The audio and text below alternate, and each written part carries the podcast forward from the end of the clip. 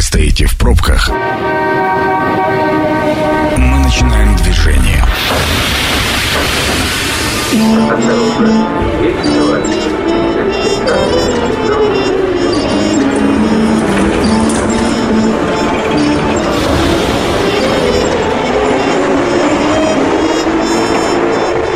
Метро. Главные темы Красноярска. Добрый вечер, меня зовут Дмитрий Полуянов. Программа «Метро», как всегда, в этот день и час. А, информационные технологии уже повсеместно вошли в нашу с вами жизнь, и мы не представляем себя без гаджетов, мы не представляем себя без современных программ.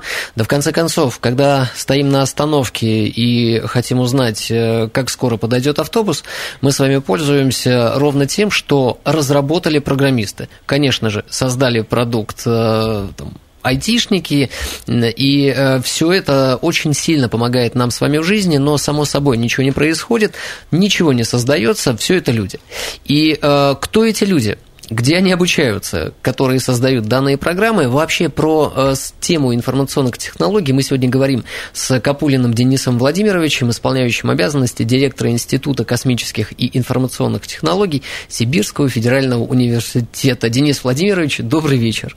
Добрый вечер, Дмитрий. А, добрый вечер, уважаемые радиослушатели. Вопрос, э, с которого хочу начать, э, он вот из, э, из свежего из свежего, что называется, современные, современные э, события происходящие, а именно э, 24 февраля. И э, с этой даты мы только и слышали программисты уезжают, э, кто остается. Причем речь шла о десятках тысяч программистов. В некоторых источниках э, называлась цифра вообще 150 тысяч уехавших. А это все те мозги, которые, по идее, должны были создавать э, новые продукты, новые программы, но э, они утекли. Мозги утекли. Есть такой устойчивый термин. С вашей точки зрения, как сейчас обстоят дела э, с программистами и испытываем ли мы дефицит? Да, действительно, после 24 февраля такая тенденция на уезд, на уход программистов из страны, она была, и некоторое время она продолжалась довольно ну, такая очень вы, ярко выраженная тенденция была, и по открытым данным до 70 тысяч программистов действительно покинуло страну. Но, опять же, время идет, и у нас уже, получается, третий месяц э, спецоперации, и за этот период часть людей уже вернулась обратно. Угу. То есть вот этот вот период непонимания, паники, он э, некоторым образом начинает проходить. А, вопрос был в другом. Вопрос в том, что очень многое количество программистов работало на зарубежной компании, то есть э, выполняло зарубежные заказы. Это нормальная ситуация для IT-отрасли. Вот, а, когда получали заказы из-за рубежа, базировались здесь, и, собственно говоря, эта работа она была довольно неплохо отлажена, и за последние, наверное, лет пять эта работа, она действительно а, давала свои плоды, и все компании чувствовали себя неплохо. Вот. Э, после 24 числа возникли сложности, я бы сказал, технические сложности по элементарному перечислению заработных плат программистам, нашим программистам. Западные компании, они далеко не все поддерживают вот те санкции, которые против нас ввели, и, собственно говоря, они готовы платить программистам. Это, в общем-то, они в открытую говорят, но они физически не могут перечислять денежные средства и оплачивать разработку. Ну и, соответственно, те люди, которые были ориентированы исключительно на выполнение западных заказов, они, да, уехали из страны и, ну, собственно, остались там. Огромное количество запросов на получение виз в Финляндии, в, в Израиле, вот, об этом как раз и свидетельствует. Но среди программистов тоже огромная масса людей, которые ориентированы на выполнение заказов внутри страны, огромное число сотрудников переориентировались, то есть рынок перестраивается, и сейчас мы ожидаем в течение некоторого периода времени, я думаю, что в ближайшие полгода, ну, как раз стабилизации на этом рынке. А, дефицит был всегда.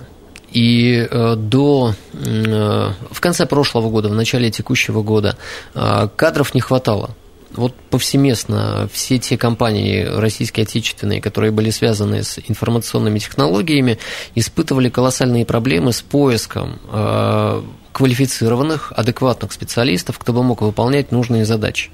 Ваш ВУЗ и конкретно не ВУЗ, а то направление ИКИ, да, которое вы ведете сейчас, руководите им, выпускает программистов, разработчиков, но кажется, что российские вузы всегда отставали, и э, спрос на программистов был выше.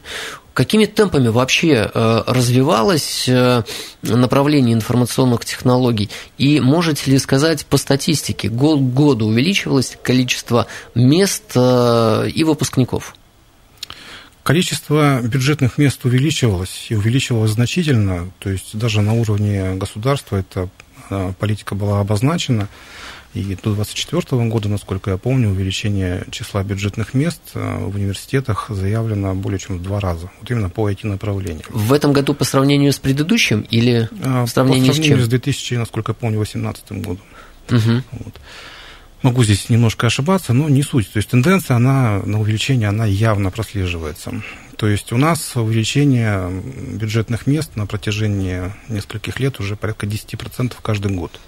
Вот, допустим, в прошлом году мы стали первым вузом, первым институтом в структуре Сибирского федерального университета, который э, набрал большее число студентов на бюджетные, на платные направления подготовки на магистратуру, ну, то есть по всем формам, по, по всем формам обучения мы стали вот первыми в э, Сибирском федеральном, и, собственно говоря, ну, это показатель того, что действительно данная отрасль испытывает некий кадровый голод, назовем это так, и этому уделяется внимание со стороны государства. Ну, кроме того, опять же, что касается э, образовательных продуктов, uh-huh. назовем это так, то есть направлений подготовки образовательных программ, бакалаврских, магистрских или программ специалитета, то в, этом, в этой части мы тоже ведем работу, разрабатываем, каждый год мы разрабатываем новые продукты, мы их э, выводим на рынок образования. То же самое касается наших коллег, и находящихся в городе, и находящихся в стране. Точно так же они довольно активно разрабатывают новые образовательные продукты. Это связано с тем, что высокая конкуренция. Ну, всем известны те же Skillbox, Skill Factory, которые позиционируют себя как замену А они оказывают вам конкуренцию? Вы считаете их конкурентами? А в части IT, да, есть, такая, есть такой стереотип, что айтишником может стать человек, который обучился на Skillbox в течение там, 9 месяцев. Но там же не выдают диплом. Там не выдают диплом. Государственного образца. Да, там не выдают диплом государственного образца, и вот это как раз э, служило некоторым таким поводом а, считать заменой угу. вот эти вот программы дополнительного образования, заменой э, высшему образованию. Но это не так. И об этом говорят и наши партнеры устойчивые, стабильные партнеры. Они говорят, что эти курсы не дают фундамента. То есть они дают навыки по разработке и использованию конкретных инструментов. То есть они позволяют э, сделать некую дотяжку, дотяжку специалиста, который получил фундаментальное инженерное образование. А все-таки образование в области IT – это инженерное образование. Uh-huh. Мы обучаем э, программистов, инженеров, то есть создателей нового. Они должны мыслить такими категориями, они должны обладать фундаментальными знаниями в области математики, если мы говорим, допустим, про разработку программно-аппаратных комплексов, то и в области физики, электротехники. А этого, конечно, курсы дополнительного образования они не дадут. Какой конкурс на бюджетные места э, в прошлом году и какой конкурс ожидаете в этом? Конкурс э, в ИКИТ, он довольно высокий стабильно. Э, ну, в зависимости от направления подготовки он разнится. А, и, ну, допустим, если брать наши направления стандартные, это программная инженерия, это информатика и вычислительная техника, прикладная информатика, либо информационные системы и технологии, то это 230-260 баллов uh-huh. по ЕГЭ. То есть мы берем три предмета стандартных, русский язык, а, математика и информатика, либо физика на выбор. Вот по этим трем предметам необходимо набрать такое количество баллов, которое я обозначил выше. А, высокий конкурс для Красноярска, и, собственно говоря, мы не ожидаем его снижения в этом году. Сколько человек на место?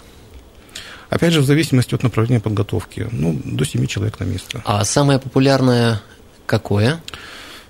Самое популярное, э, ну, скажем так, есть... Э, то есть есть, опять же, такая тенденция у поступающих что если мы хотим стать программистом, то мы идем на программную инженерию. Uh-huh. Такая, такая э, статистика по всей стране присутствует. То есть, если мы хотим программиста, мы идем на направление программной инженерии. И можно назвать его самым популярным. Но, кроме этого, мы программистов в той или иной степени учим на всех направлениях подготовки. И на прикладной информатике, и на информационных системах, технологиях, и на информатике и ВЧ-технике, и на информационной безопасности, и на автоматизированных системах управления технологическими процессами и так далее. То есть у нас программисты учатся везде. Даже вот у нас есть направление подготовки прикладная математика и информатика. Там тоже мы учим программистов, но с прикладом в области анализа данных. А девочки поступают? Девочки поступают, но у нас традиционно считается мужской институт, но примерно четверть наших а, студентов – это девушки. 25% а, будущих программистов – это девушки. Да.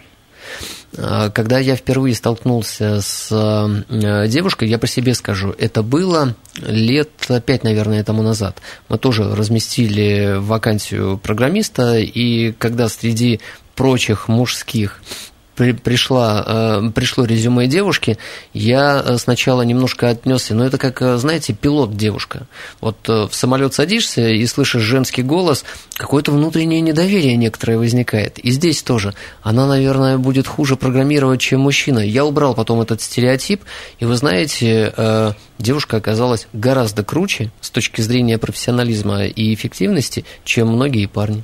Да, вы правы. Действительно, это так и есть. То есть девушки у нас учатся очень неплохо, а они становятся профессионалами, и у нас в принципе, нет различий вот, именно профессиональных с точки зрения девушка обучается или молодой человек.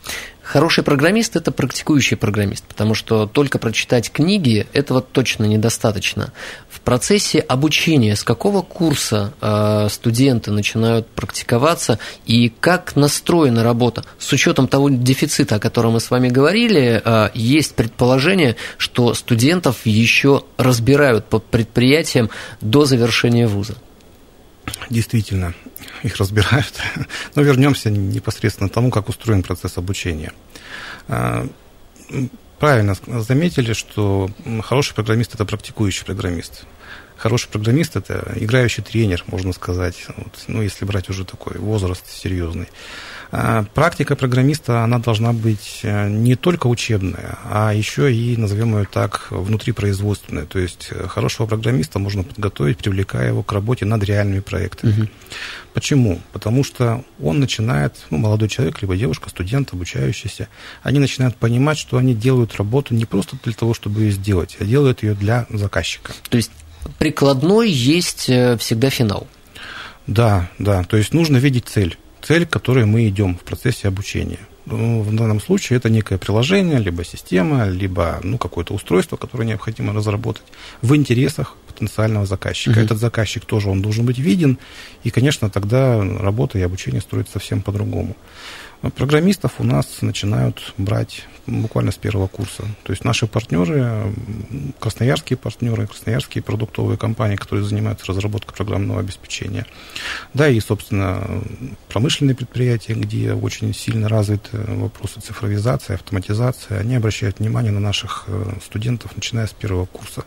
У нас есть очень интересная практика, которая на первом курсе выражается в том, что проводится вот именно для первокурсников – так называемые игры, игры погружения, угу. когда наши потенциальные работодатели, наши партнеры приходят, формируют кейсы задач, которые для них характерны, и э, в рамках решения этих кейсов, это происходит один либо два дня, студенты первого курса пытаются сформировать техническое задание на разработку будущего программного обеспечения. Потом дальше они проводят публичную защиту этим работодателям. Ну, очень интересная, динамичная процедура, которая показывает как раз заинтересованность наших партнеров в наших же студентах. А многие ли из ваших студентов, э, начиная с третьего курса, третий, четвертый курс, уже работают и совмещают учебу и работу?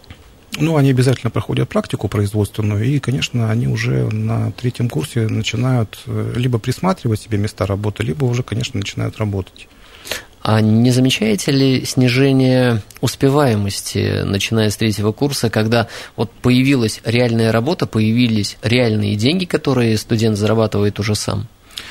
А, ну, скажем так, такая ситуация присутствует, но здесь зависит от партнера. От работодателя, куда человек приходит, студент приходит на работу.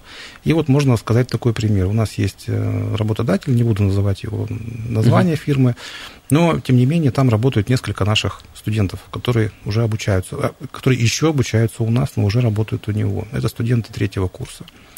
И Конечно, студент, он занят в реальном проекте, он mm-hmm. разрабатывает э, какой-то продукт, он работает в команде действующих разработчиков, и он говорит, ну, что я пойду сдавать какую-то физкультуру, например. Mm-hmm. Я у вас уже работаю и, собственно говоря, обеспечен занятостью. Нет, директор фирмы подходит к нему и говорит, ты физкультуру сдал? Он говорит, ну, я потом Ответственный подход. Это программа «Метро». Продолжаем обсуждать тему информационных технологий в России и в Красноярске. Меня по-прежнему зовут Дмитрий Полуянов, а сегодня у нас в гостях Капулин Денис Владимирович, исполняющий обязанности директора Института космических и информационных технологий Сибирского федерального университета. Денис Владимирович, добрый вечер. Здравствуйте.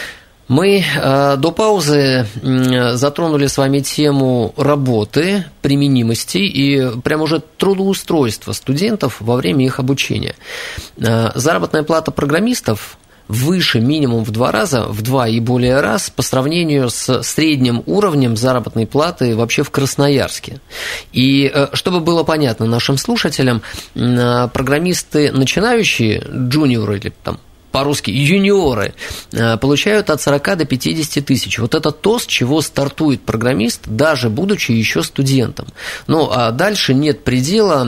Если э, говорить про заработную плату программиста уже достаточно опытного, э, среднего это 80-90 тысяч, ну и опытный программист от 120 и выше. Вполне достойная заработная плата, которая сама по себе может быть мотивом для поступления в ВУЗ. А является ли сейчас вот такие высокие доходы по сравнению со средним уровнем э, заработных плат э, основным мотивом при поступлении? Действительно, уровень заработных плат в отрасли IT, он довольно высокий, и, само собой, программисты, они получают много по сравнению с, ну, с другими специалистами. И, конечно же, наши абитуриенты, наши студенты об этом знают. Но тут, как говорится, дьявол в деталях всегда. Uh-huh. Вот, и когда наши студенты приходят на фирму и говорят, возьмите нас на работу на зарплату 80 тысяч, которая, ну, в общем-то, считается, скажем так, близка к начальной. Начальная она действительно, как вы, Дмитрий, правильно сказали, где-то около 60, но в целом они на 80.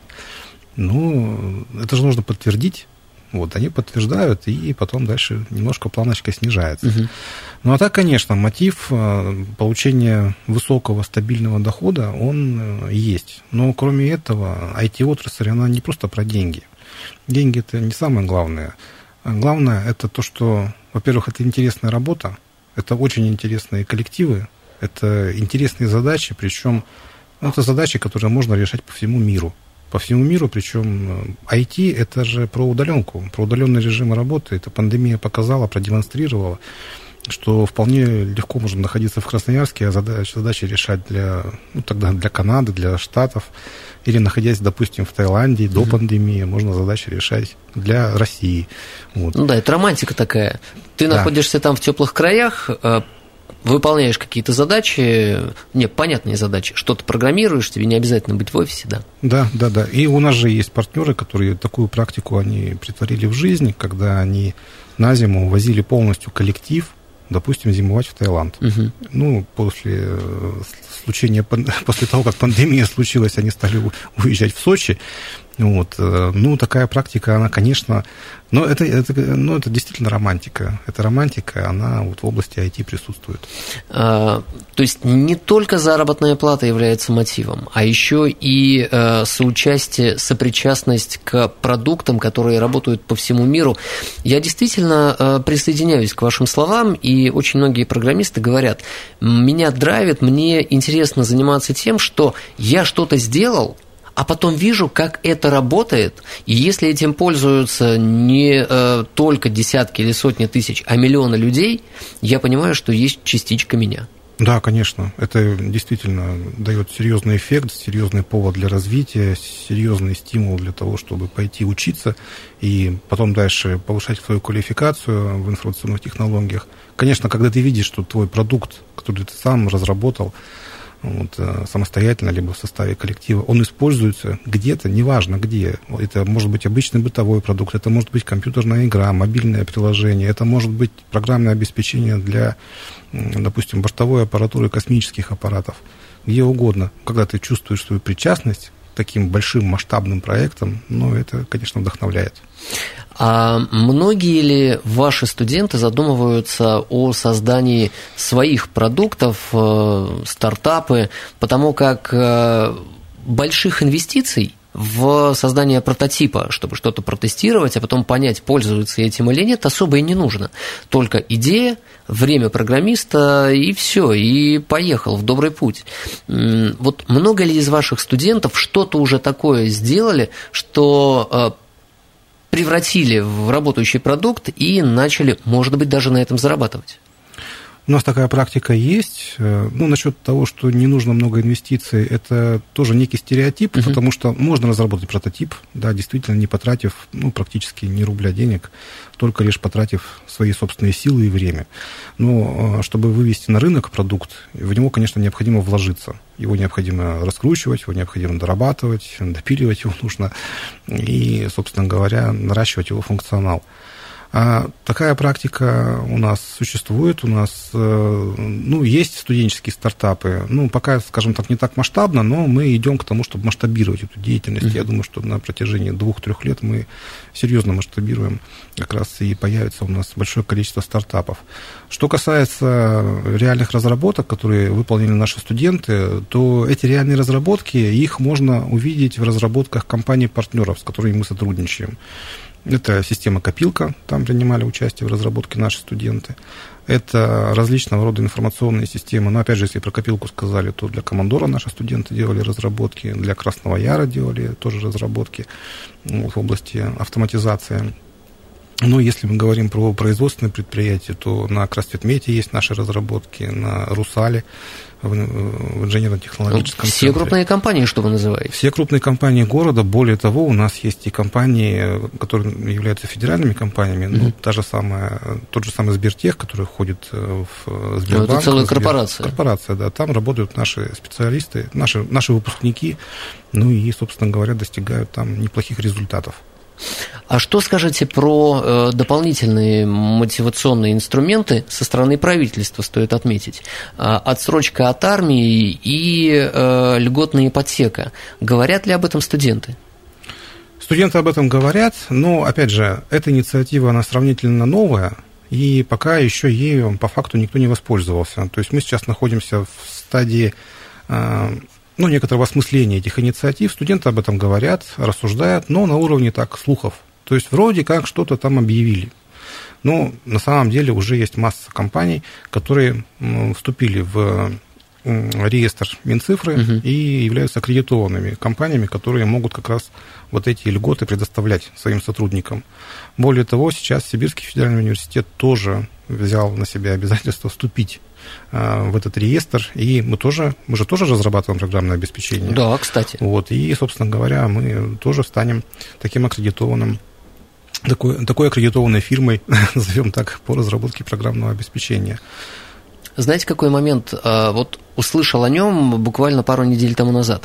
Даже компании, например, из продуктового ритейла, решили выделить свои IT-отделы э, в компании – для того, чтобы попасть в реестр компаний, связанных с информационными технологиями, там, по определенному акведу, и получать все те привилегии, э, которые не получают э, изначально там, компании, связанные напрямую с информационными технологиями, кто только этим и зарабатывает. Мне кажется, это тоже дополнительный плюс для а, программистов, э, которые могут или попадают в компании, они же остаются программистами, они выполняют те же самые функции и решают те же самые самые задачи, только э, не в компаниях, связанных напрямую с информационными технологиями. Да, действительно, здесь нет никакой подмены понятий, это вполне легально, вполне официально. То есть, ну, почему, если программист работает в том же в Красном Яре или в Командоре, или на Русале, например, почему он не может быть программистом? Да, он чем может... он отличается? Он ничем не отличается. Ничем. То есть, он точно так же использует технологии, он точно так же использует языки программирования. Ну и, собственно, его главный функционал – это разработка программного обеспечения.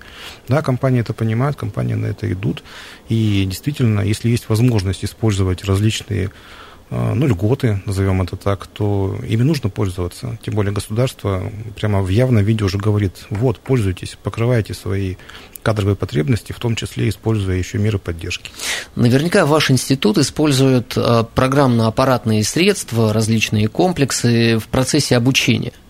А, те санкции, что были введены, не повлияют ли каким-то образом на качество образования, на практическую сторону обучения. Ведь, э, ну, если представить, что нет каких-то программ, и мы не можем ими пользоваться в процессе обучения, то тогда где-то начинаем хромать. Образование – это в первую очередь люди. Это преподаватели. Угу. Это преподаватели, это наши сотрудники, это наши партнеры. И от их квалификации зависит качество образования. Не от инструментов, но от инструментов но тоже одними зависит, словами да. не расскажешь и на пальцах не покажешь. Конечно, да. Но что касается средств вычислительной техники, то здесь мы пока не испытываем какой-то серьезной потребности в обновлении или там, допустим, что у нас резко что-то выходит из строя, и мы не можем купить. Пока этого нет. У нас был период, когда резко взлетели цены на вычислительную технику, но сейчас ситуация стабилизировалась. Да, есть проблемы в области специализированного программного обеспечения и в области специализированных программно-аппаратных комплексов и радиоэлектронной аппаратуры. Здесь, да, действительно, тут э, нечего скрывать, такие проблемы есть, но а, страна уже с 2014 года ведет политику импортозамещения. Можно к ней по-разному относиться, но тем не менее существует масса российских аналогов, в том числе и в области программного обеспечения. Mm-hmm. То есть мы воспринимаем данную ситуацию как возможность, возможность расширить свои возможности, опять же. То есть это некий для нас вызов, естественно, и этот вызов мы должны преодолеть, ответив на него достойно. Э, программист – это понятие широкое. И э, есть масса направлений в рамках вот этого большого широкого понятия. Ну, скажем, э, там веб-разработчики, разработчики мобильных приложений ну, и так далее. Вот все ли направления сейчас закрывает институт, э, и не возникает ощущения, что запаздываем немного за общими мировыми тенденциями? Мы закрываем, не побоюсь этого слова сказать, все направления в области информационных технологий. То есть, если начать перечислять те направления подготовки, которые у нас есть, ну, это будет практически перечисление всех тех IT-направлений, которые государством признаются вот именно как ну, специализированные в области подготовки программистов. Это информатика, техника, это программная инженерия, уже упомянутая, это системный анализ, это автоматизация технологических процессов производства, это управление в технических системах, это прикладная математика, информатика, это информационная безопасность, это компьютерная безопасность. Где приложение? Веб-приложение имеете в виду? Веб-приложение. Веб-приложение – это у нас прикладная информатика. Прикладная информатика. И информационные системы и технологии. То есть вот это как раз два направления подготовки, на которых, кстати, учится довольно большое количество студентов. Угу. Там занимаются разработкой мобильных приложений, там занимаются разработкой веб-приложений. Но в целом, опять же, это всего лишь ну, воплощение веб-приложения. Веб-приложение можно разработать, обучаясь на любой, mm-hmm. на любом направлении подготовки, которое мы реализуем. Я знаете, почему вопрос задаю? А, я примерно месяц тому назад был на городском мероприятии, там собрались молодые команды и рассказывали про свои стартапы, про свои идеи. 90% всех проектов было из области мобильных приложений. И почему-то у молодого поколения сейчас, ну, я понимаю почему, потому что вот у них в руках телефон, а в телефоне куча приложений. И там же может появиться еще одно, которое я разработаю, и оно точно зайдет. Поэтому, скорее всего, э, мобильные приложения сейчас это на слуху, но когда студенты погружаются, они понимают, что не приложениями едиными – да, мобильные приложения – это, конечно, то, что сейчас очень популярно. Более того, здесь стоит отметить, что популярна разработка компьютерных игр, мобильных mm-hmm. игр. И у нас тут уже можно сказать, что открыта одна из первых в России программ дистанционного бакалавриата, так она называется, разработка компьютерных игр и приложений. Перспективно. Очень интересная программа, вот, э, очень интересный динамичный коллектив в этой программе включен, опять же, во взаимодействии с нашими партнерами. Программа полностью в дистанте. Пандемия показала, что мы можем реализовывать программы в дистанте. Ну и, собственно говоря, ну, мы на нее в этом году объявили набор на эту программу для разработчиков игр. Девиз программы такой, играешь в игры, мы научим их разрабатывать. Э, Еще вопрос про э, готовность взаимодействовать с Минобрнауки по переходу на специалитет как основной формат подготовки в вузах. Э, вот в данном случае вопрос про специалитет, бакалавриат и магистратуру в институте. Что известно по этому поводу?